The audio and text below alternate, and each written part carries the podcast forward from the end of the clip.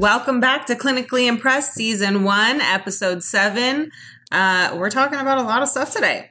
One is Yes, we are. conservatorship, but we have a special guest on our uh, pod today. So her name is Liz. And Liz, tell us a little bit about yourself.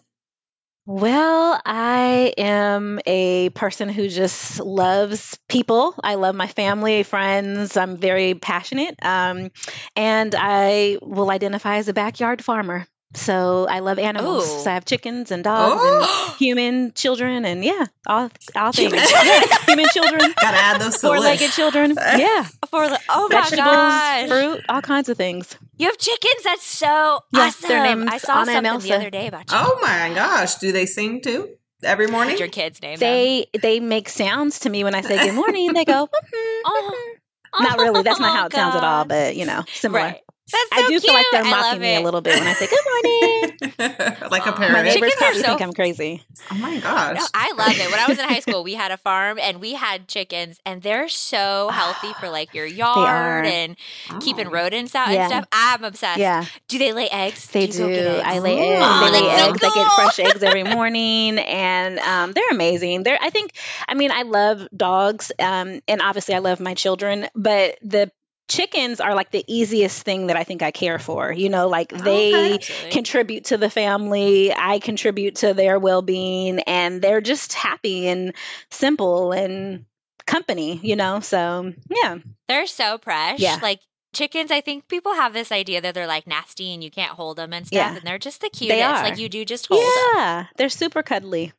I love I chickens. it wasn't until I had chickens in high school that I really realized how stupid we all were when we were thinking like buying organic chicken, free range chickens. And all after we had chickens, Yeah. I was like, chickens can't be really free range. They're the most helpless creature Right. in the world. Right, right. You have to have them in a cage Yeah. because everyone wants to eat them. Correct. Yes. The cats, the dogs, Yes. the coyotes, Everybody, everybody. Like, yes, going no. for them. Yeah, and they're so peaceful. They're like, "What are you doing? Hi." they're- uh, Yeah. No, I just want to go. Gosh. so now I'm concerned about free range eggs. So Yeah, are they don't really for free range? That's a le- that's a No. legal term. That's not real. Okay, Nothing's okay. free range. Just get the ones that are on I looked sale. at yeah, I looked I looked that up legally, and I think that means a certain amount of square feet within within a confined Oh. space.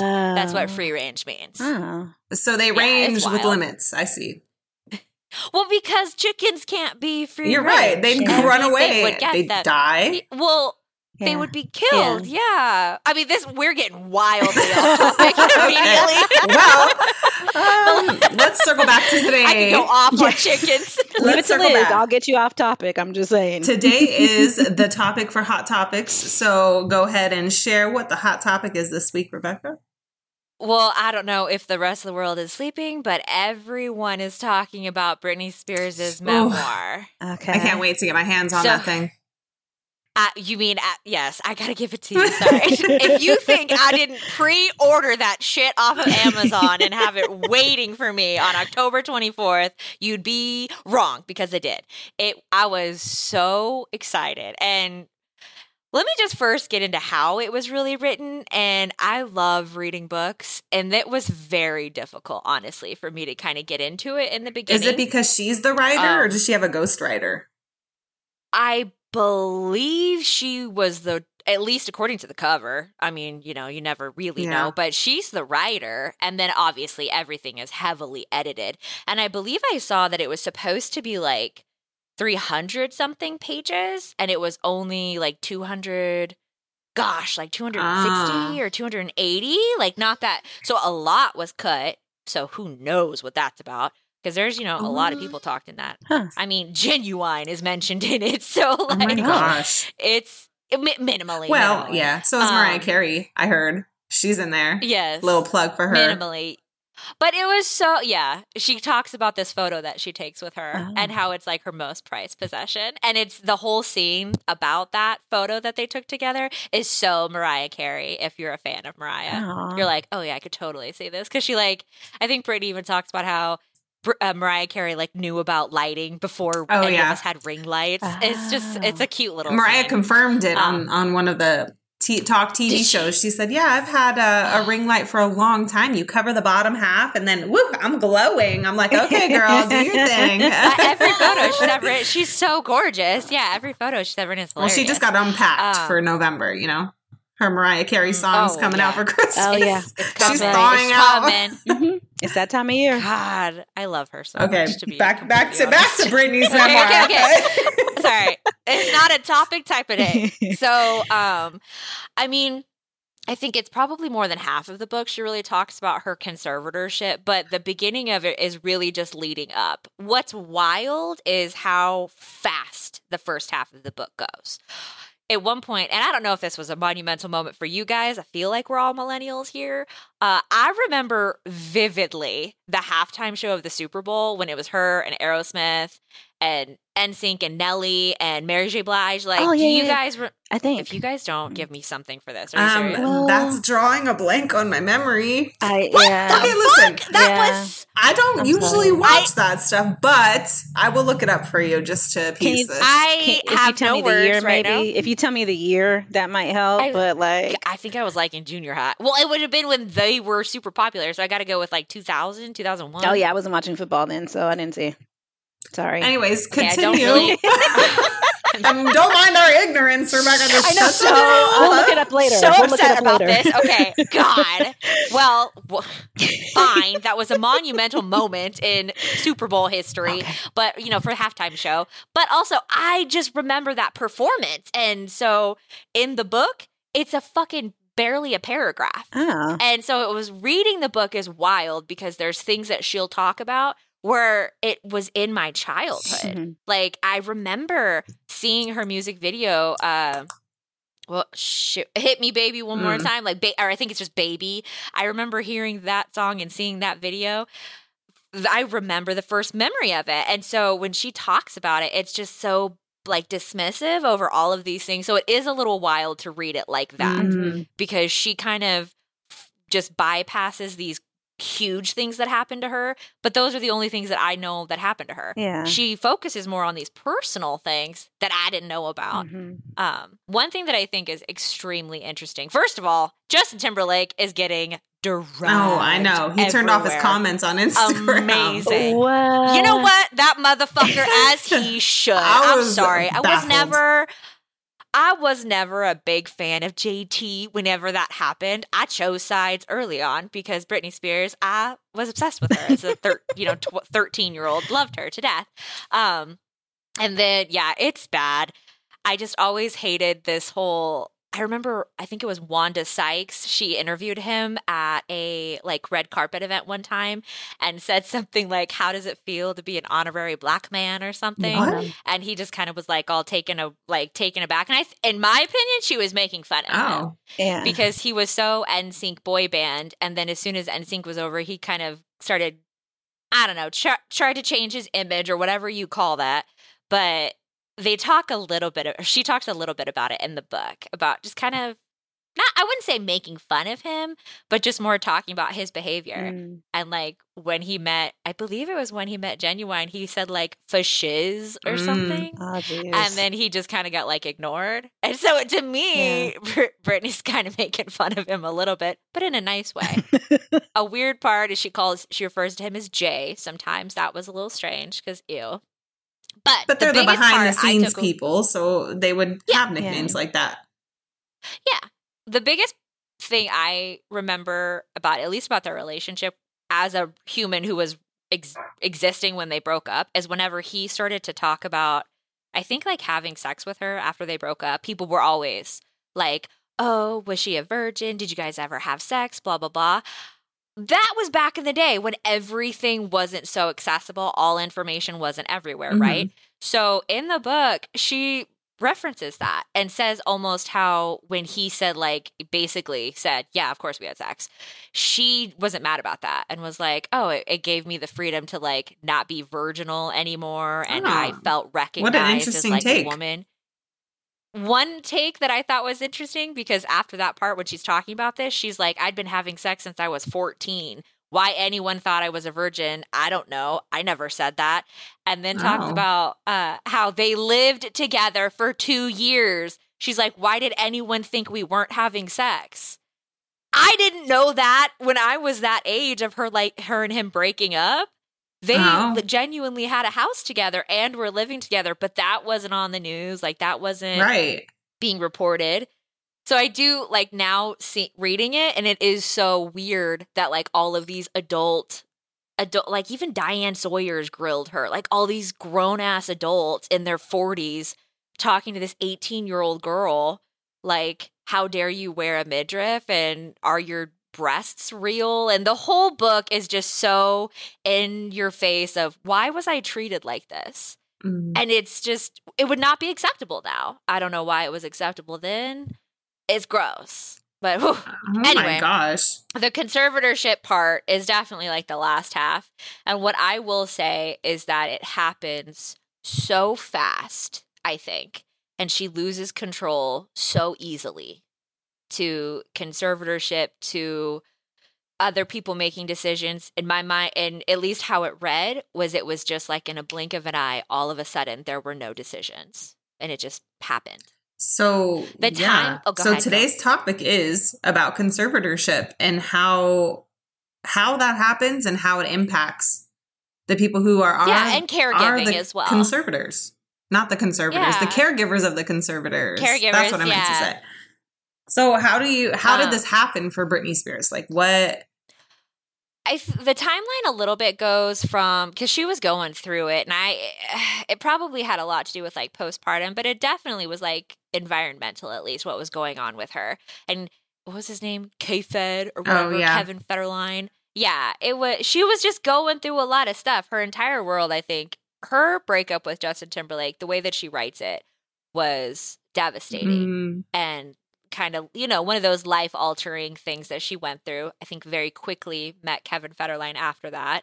And then you know she had a she both of her sons i think she had the baby the first son and then was pregnant again less than three months later. Mm, so you know basically two straight years she was pregnant and then all of it happened very quickly. What i think is kind of nuts is a reason for her to have conservatorship is that in i think it was in january 2008 in the beginning of january she was 5150 with no other information the reality of what that looks like we'll never know Yeah. because of hipaa and you know privacy laws thankfully. Um, and then she was 5150 again in the end of the month. And then literally like two days later her dad got conser- temporary conservatorship in the courts. But i mean we're all professionals in the world we understand that a 5150 doesn't always nes- necessitate a caregiving situation. Right. So then it has to be somewhat severe. I mean, I'm not familiar too much with that kind of reality, but thoughts? Well, just to be 51, immediately as soon as I saw that it was only a 5150 hold, right away that means it wasn't more, you know, they never had to go back to the courts and ask for more time. So right away it was at least less than Mhm. 72 hours. But I mean, a 5150 hold in most states isn't even a re- isn't even reason enough to lose your job. No. Like that's Or not, your rights. especially Mhm. yeah. I mean, that's being held on a 5150 is a civil right violation. So they're held to be very serious. It's just that I have many questions. I mean, immediately it's like who who held who made that hold? Because obviously it has to be a medical professional or a police officer. Mhm. And so sometimes I've seen those be put in place when I felt like maybe they weren't super appropriate or maybe there was something different. Um the biggest thing is at the court, the 2 months after the temporary court ordered conservatorship was supposed to be done, the judge ruled that the dad would retain control of his daughter for an indefinite period of time. And the quote is the conservatorship is necessary and appropriate for the complexity of financial and business entities and her being susceptible to undue influence. And if that isn't fucking wild, I don't know what is. Because immediately, as soon as I see that, it's, oh, she's getting a mm-hmm. conservatorship because of money. Right. I mean, it Yeah, says right it's there monetary. complexities of financial and business. Yeah. If she was poor, would her dad want conservatorship over her? That would be an interesting concept. And I don't think you listed anything about health and well being in that. Did you? Not in that. Not in that statement. Undue yeah. influence. Right. What does that even mean? I mean she's about. I have no idea. I mean, when I see this, I get all psycho feminist about it, and I'm like, of course, fucking men have to go to the courts and you know rule over her, and it's just, it's just wild. And how old was she? And she was in her 20s at this point, right?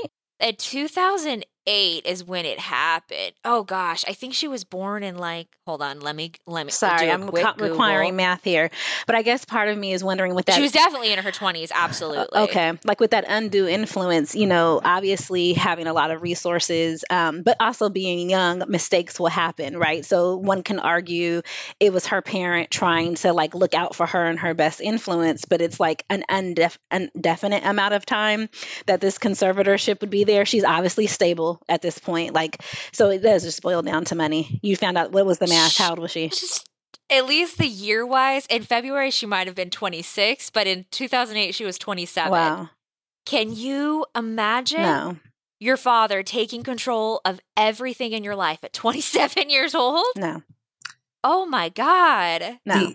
I didn't know she was that old. Not that that's old, but But she's not a teenager. I'm a child right? now and I'm in she's my not 30s, like, but I can't- but she's not like 15 or in a child celebrity or you know something like that. So, wow. And but does she have a diagnosis? I mean, you don't really see these things like for other celebrities who are around her age, like Selena Gomez or Ariana Grande. They could have had the same influence on them as Britney did. What made her mm-hmm. situation so dire? Did she have a diagnosis? Honestly, uh, well, if she did, um, it's not exactly put out there. I think things were talked about of what she may or may not have.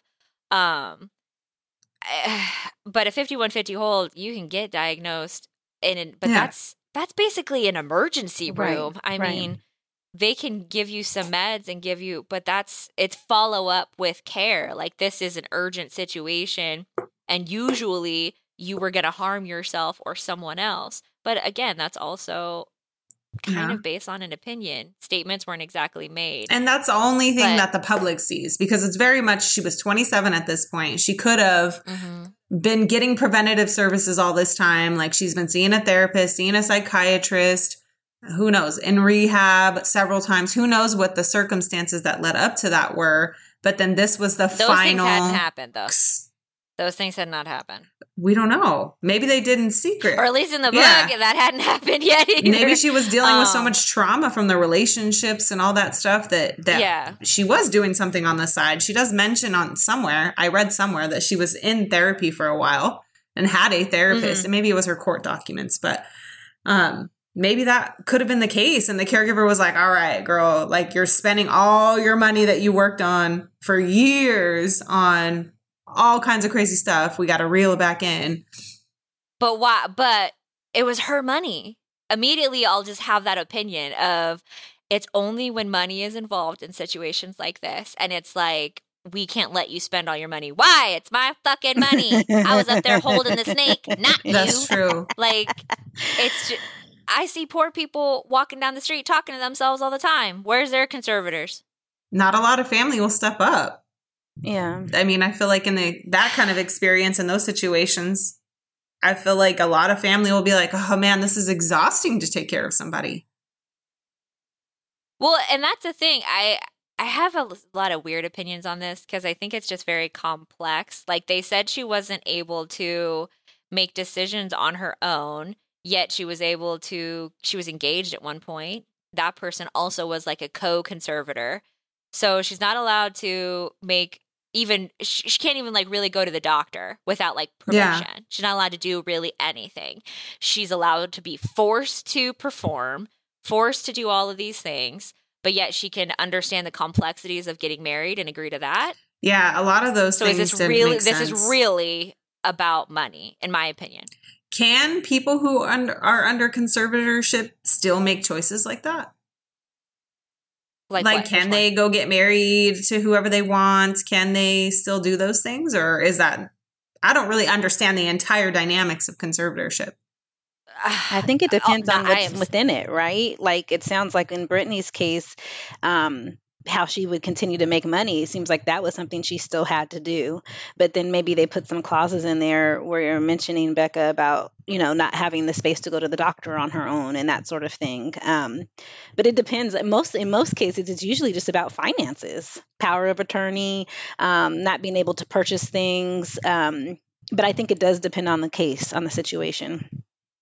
Agreed. She's completely Liz is completely right. Um, because interesting enough, power of attorney is like a way more powerful hold than a conservatorship, only because that's like do whatever you want. You now have power of attorney. But if you have a conservatorship, that's supposed to be better because they're under such supervision of court and you go to court so frequently. So it's it, ideally it's supposed to be better for the conservatee, the person with the the ship over them is because they're supposed to be like did she talk about that at all in the book? Is what I'm trying to, you know, like Yeah. that she did like when they had to go for recent court appearances and things like that. Yeah, and how she was like able to I think she only I think it was years before like her voice was able to be heard. Wow. And a lot of it is put up to or like a, a lot of other people's opinions is put up on this cuz nobody she didn't go to court and no one was like, "Oh, who's this? Who's Britney Spears? I wonder what's going on in her life." No, it was everywhere. Right. everyone knew what was going on with her and the way that the public or i don't want to say the public the way that the media portrayed what she was doing was so unhinged and maybe it's because of this I- idyllic image we wanted Mhm. we wanted a madonna or not like the person madonna but we wanted like the the Mary Mother of God Madonna type of thing and virginal and pure, but she was never that way. So the idea that she was sort of painted like that is weird when you look at her like, History. discography. Yeah. Yeah. when you look at all of it, it was never like that. So why the media portrayed her that way is weird because then it looks like she fell from grace so hard. Mhm. But really she was doing I Maybe mean, that was she talked in the publicity.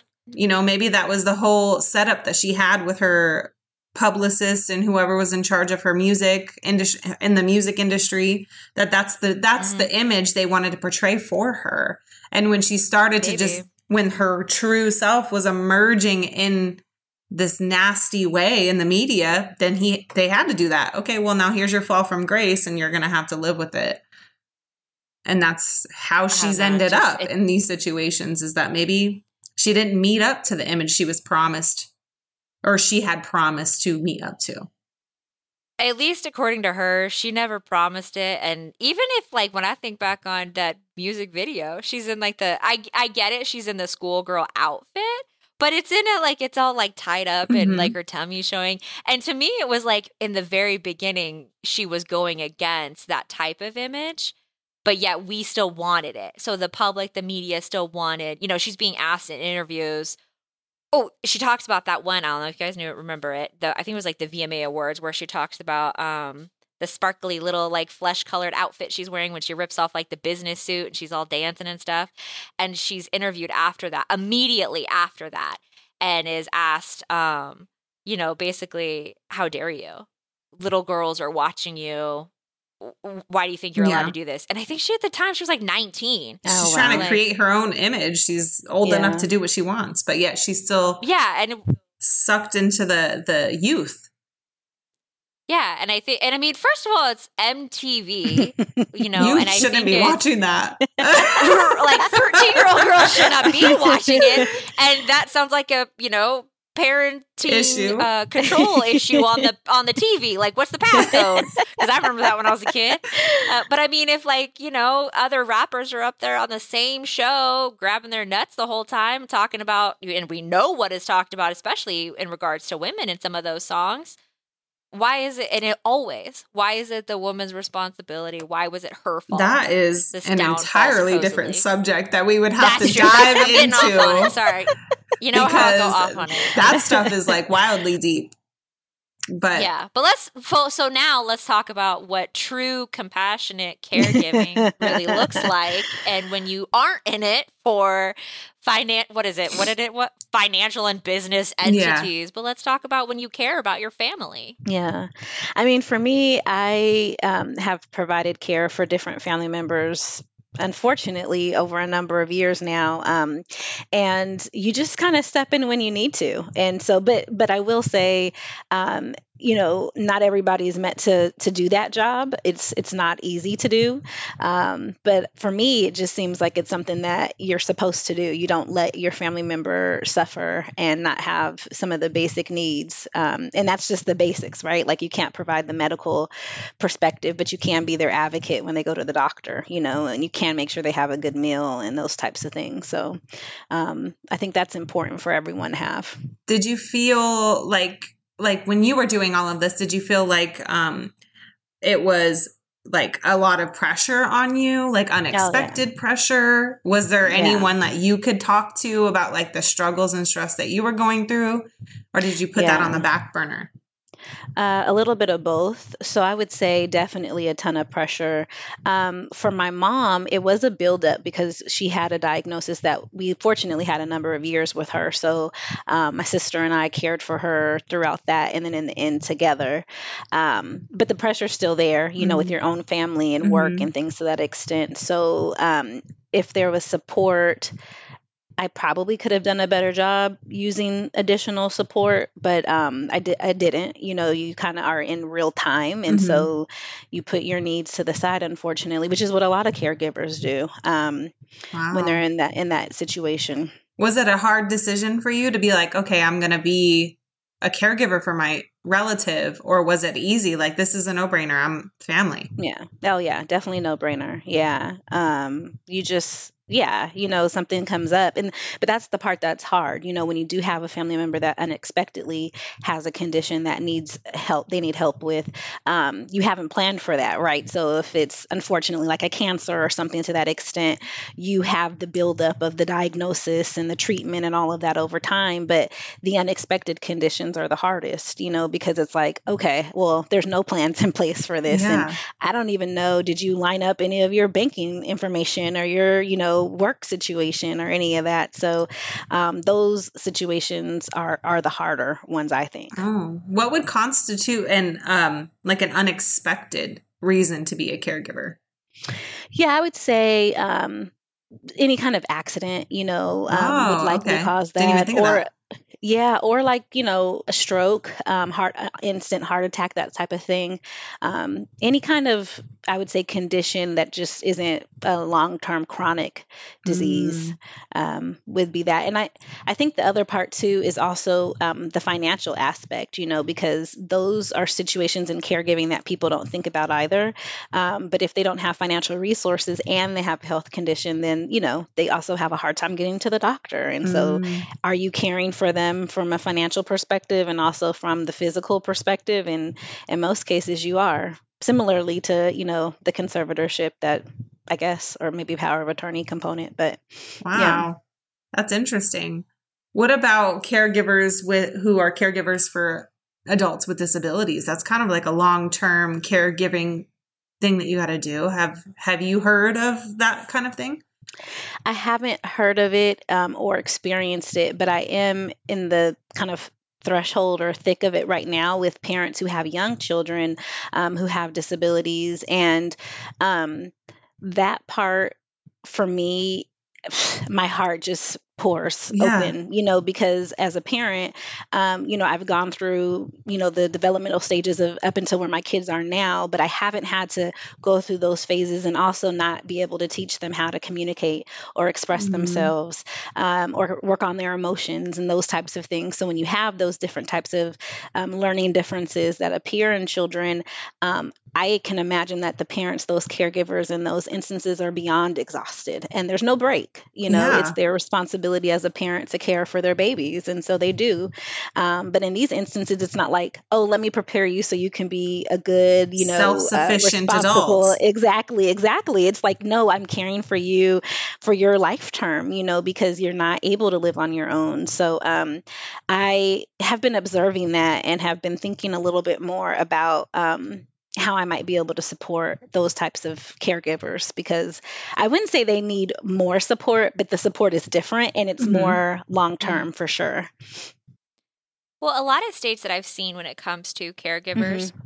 they'll have like certain what do they call them? Like hour respite hours. Yes, or day something the like day that, where they're- programs. Mhm. Yeah, but but the the organizations and the different states that I've looked into, you have to be below a certain That's amount right. of money That's right. for that. Yep. Oh And my it- uh, gosh. Yep. like so i mean yes if you live in or if you're below the line of like whatever income or whatever Right.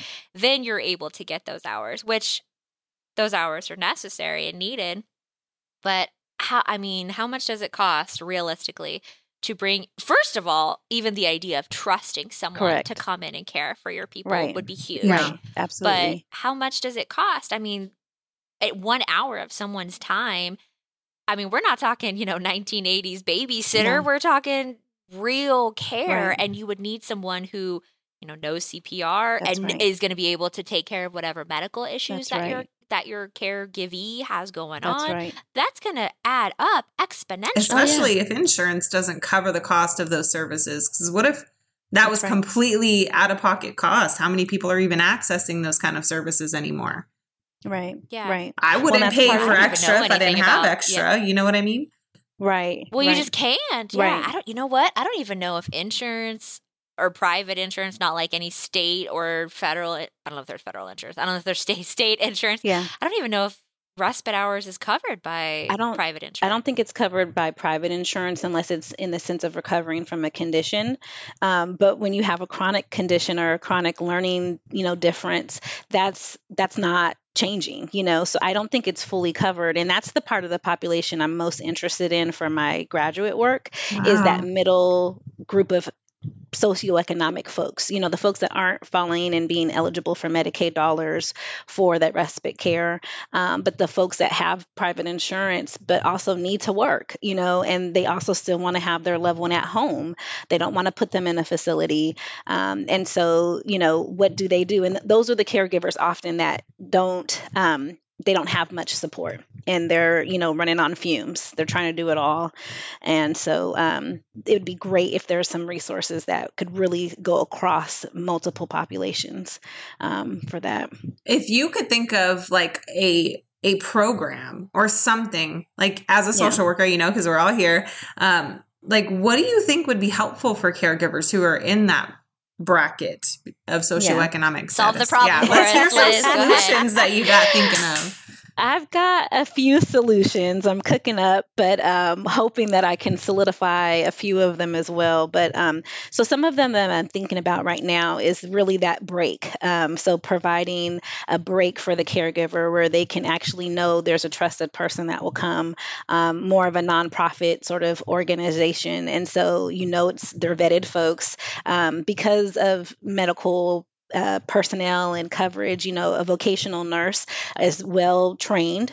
Um, most folks don't uh, give vocational nurses enough credit, but they are amazing. wow And um, what that's LVN, right? uh, What is it? LVNs, yes, Mhm. licensed That's vocational my nurse. sister. My sister's an LVN. Hey, there's the plug. You're right too. They don't They give them enough don't. They credit. don't. And- They're like, "You're not a real Yeah, nurse. That's some bullshit it- right it- there." right, it's- Maddie, you're a real nurse. Yes, Love Maddie, you. you. are, and all of your friends. Because I mean, I think of all nurses as earth angels, but Mhm. vocational nurses in particular, they do everything, you know. And so, um, not the things that they can't do if they're not registered, of course, as RNs, but but they support the RNs um, to the fullest. And so, and I, when I've seen the earth angels in hospitals and different facilities for my loved ones, it's the vocational nurses that will also come in and spend more time, right? Because that's part of their role oh um, in the manner hospital settings. Oh yeah, and they're so compassionate. And so I think if there is a way to give caregivers a break with someone like that, another earth angel that they know is trained, um, you know, the person can go off and do whatever they need to do. Maybe it's just even grocery shopping without taking everybody with them, you Mhm. know, or going for just a walk, you know, and just able to go for a walk. Um, so things to that extent. And then I'm also playing around with the idea of an app um, and that yeah so um i'm i'm yeah so the app Okay. concept is that it would um somehow caregivers, I haven't worked this part out, but somehow caregivers would have this number, right? Where they could text the number and say, I'm in need of this. And within the next 24 hours, they get this. So is it a cup of coffee? Now, of course, it has to be within reason, right? Like how can I, I need to come up with what, what these things can possibly be, but is it a hot cup of coffee where you can just sit and enjoy it? Is it um, a hot meal for yourself or for your caregiver or the, your care, your family mm. member that maybe you weren't able to prepare? Um, something that would just help help them because I think that's the thing about caregivers that folks don't realize is um, you can come up with a blanket thing that might help them, but the needs vary every day, every second of the day, you know, and so it's hard to predict. Well, let me come up with this program for caregivers so they can come here, you know, once a week or once a month, but that might not be what they need, you know, at right. that time. And so um, I think the hardest part for identifying what caregivers need is helping them know you can tell a trusted person that you need something something because most of the time they don't tell people what they need, You're right? They just keep going. Amazing. And that's a fantastic idea. Brilliant. That's so innovative. Yeah. And and you speak from the heart because that's personal Thank experience you. that you have. Oh, yeah. And yeah. things that you needed. And that app totally sounds like the concept of Care Portal. I don't even know if you've ever heard of it. No, but I'm writing it down. Write it down, girl. Go uh, look yes. at it. Um, care yes. Portal is like um like a tool that is used for foster care. So concept same, but you would do your own like similar thing.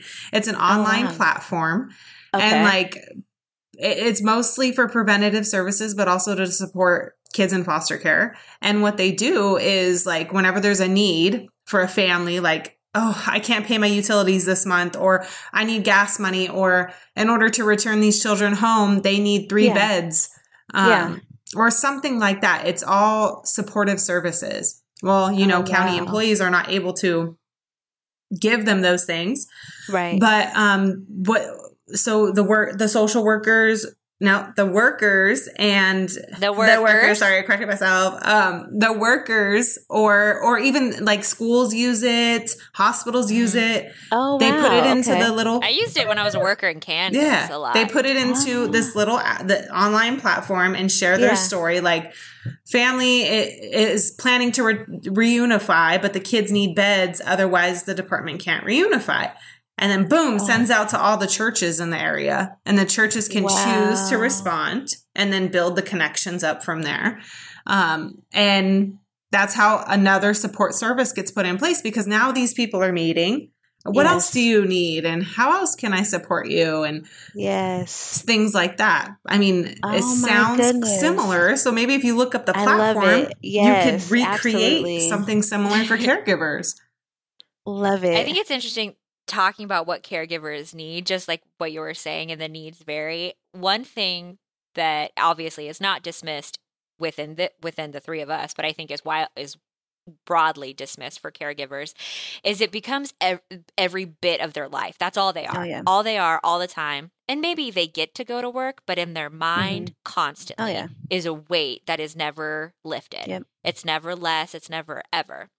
And so we think of caregivers only of what do you need in the sense of caregiving, not what do you what do you need? Yeah. How you all right? Like, like, how are you really? Yeah. Right. Do you need to go to the gym? Right. Like, do you need to, just like how you said right. cup of coffee, like, do you need to leave yeah. and go get a cup of coffee? It reminds me a little bit like when family will go uh, visit um, a new mom mm-hmm. or a mom who just had a baby. It doesn't have to be a new mom, yeah. but a mom who just had a baby. And they come over and they're like, oh, I came to help you. Yeah. But really, they want to hold the baby. Right. And they're like, oh, I came to help so you can do the dishes right. and you can clean. right. I'll just hold the baby. I'll hold the baby while you do it. Yeah. Yeah. Like I want to do the fun stuff. I want to hold mm-hmm. the baby. Absolutely. Not, and so that was something for me whenever my sister w- adopted, they got their new baby. Yeah. And that was a big piece. Even still, that baby, I call him a baby. That baby's about to be three years old. Even now, when I go visit my family, yeah. something I'm doing right away is I'm like cleaning out the refrigerator. They got it. three kids running around like crazy. Yes. And so when I, I, my role that I kind of understand what people need is looking around at like the laundry That's that needs right. to be done or the refrigerator that needs to be cleaned out. That's you know, right. shit nobody wants to do mm-hmm. anyway, right. but you definitely don't have the mental or emotional strength or motivation to be able to get up and do that kind of thing. Right, right. Or the Oof. any of those the strength to even think of the list. That's the thing that oh people Oh don't realize, right? So when you go the to your mental load. yeah, when you go to your sister's house, I think that's amazing that you're like, okay, I can see there's three loads of laundry that need to be folded. I'm just going to do it. I'm not mm-hmm. even going to ask you, can I help you fold the laundry? You just start, and I think that's that's amazing. That's awesome. Well, sometimes even that question, Mhm. like, what do you need help Yeah. with? Fucking my life, man. I don't know. Everything. Take a look. It's just, I mean, I don't know if you guys have ever had a partner that doesn't understand the shit that needs to get done in the house, but when I've been asked before, like, oh, what do you need help with? First of all, I don't need help with anything. We live here. yes, that's right. Right. So why don't you go load your laundry? but it kind of like that. It, it makes me think like that. Like someone immediately is like, man, I don't just yeah, take a look around. What doesn't need to get done? Mhm. Fuck. that's right. That's right. That's right. Well, although there's some situations where caregivers are may or may not warranted, there are a lot where they are. And they're Absolutely. amazingly un they they weren't prepared for something like this, but then they step into the role just like you, Liz. And I think that's great. I think that's amazing what you Yeah. this this whole life experience has created a testimony for you to be able to use it Mm. as a platform to launch you into the next phase of your life. You know, I don't believe in coincidences. Sometimes we go through things for a reason, right? And then it helps Yeah. us with future planning and decisions that maybe making an app for caregivers because who would understand them better than you?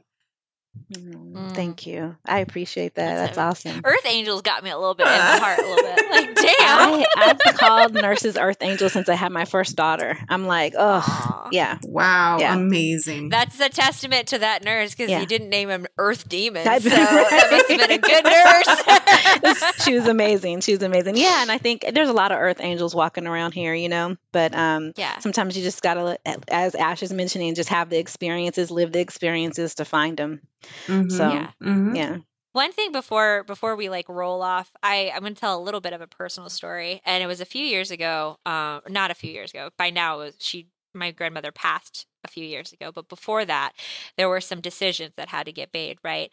And I I have such regrets about it now. Um, but the judgment I think I felt in my heart and the judgment that was everywhere by other people of the decisions that were made by uh, my grandfather on, you know, putting her in a home and not what I thought would have been better would have been, you know, in home services or someone else taking care. But it's this idea that we have no idea what a caregiver really goes through or what the day to day life is living with someone who needs to be taken care of all the time.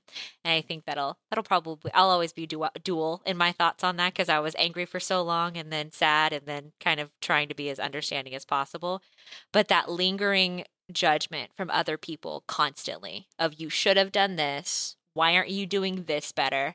And it's like you don't live here, man. You don't. You, You don't see do the day-to-day. stuff. You don't see, yeah, you don't see every moment, and you don't have to wear that the weight of it all all the time.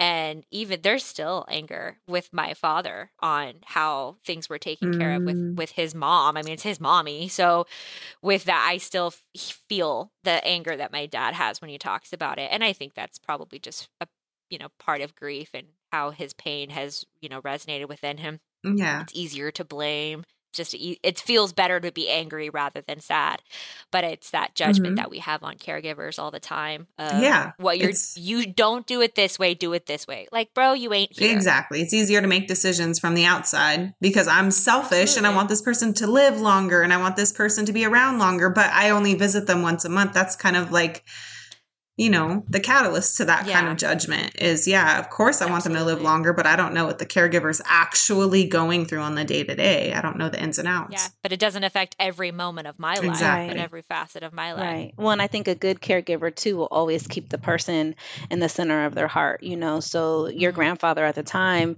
maybe was at capacity or maybe just knew she needed additional support than he could provide. But that is hard for everybody to accept. And so Yeah. um that's where the the the caregiving part becomes sort of this family event, but then also it still ti ties back to whoever's the main folks, you know, kind of in it. So um yeah you'll get the blame and the uh, credit Oh, it's either you did the best Yeah. or you did the worst i don't know if there is a medium right, The- right, or at least I, I haven't seen it right. Well, thank you so much for joining us today, Liz, on our episode of conservatorship slash caregiver. Sometimes we just can't keep it together. So yeah, thanks for letting me go off I about loved it. It's Britney, bitch. I had to do something. and that's a wrap for today's episode.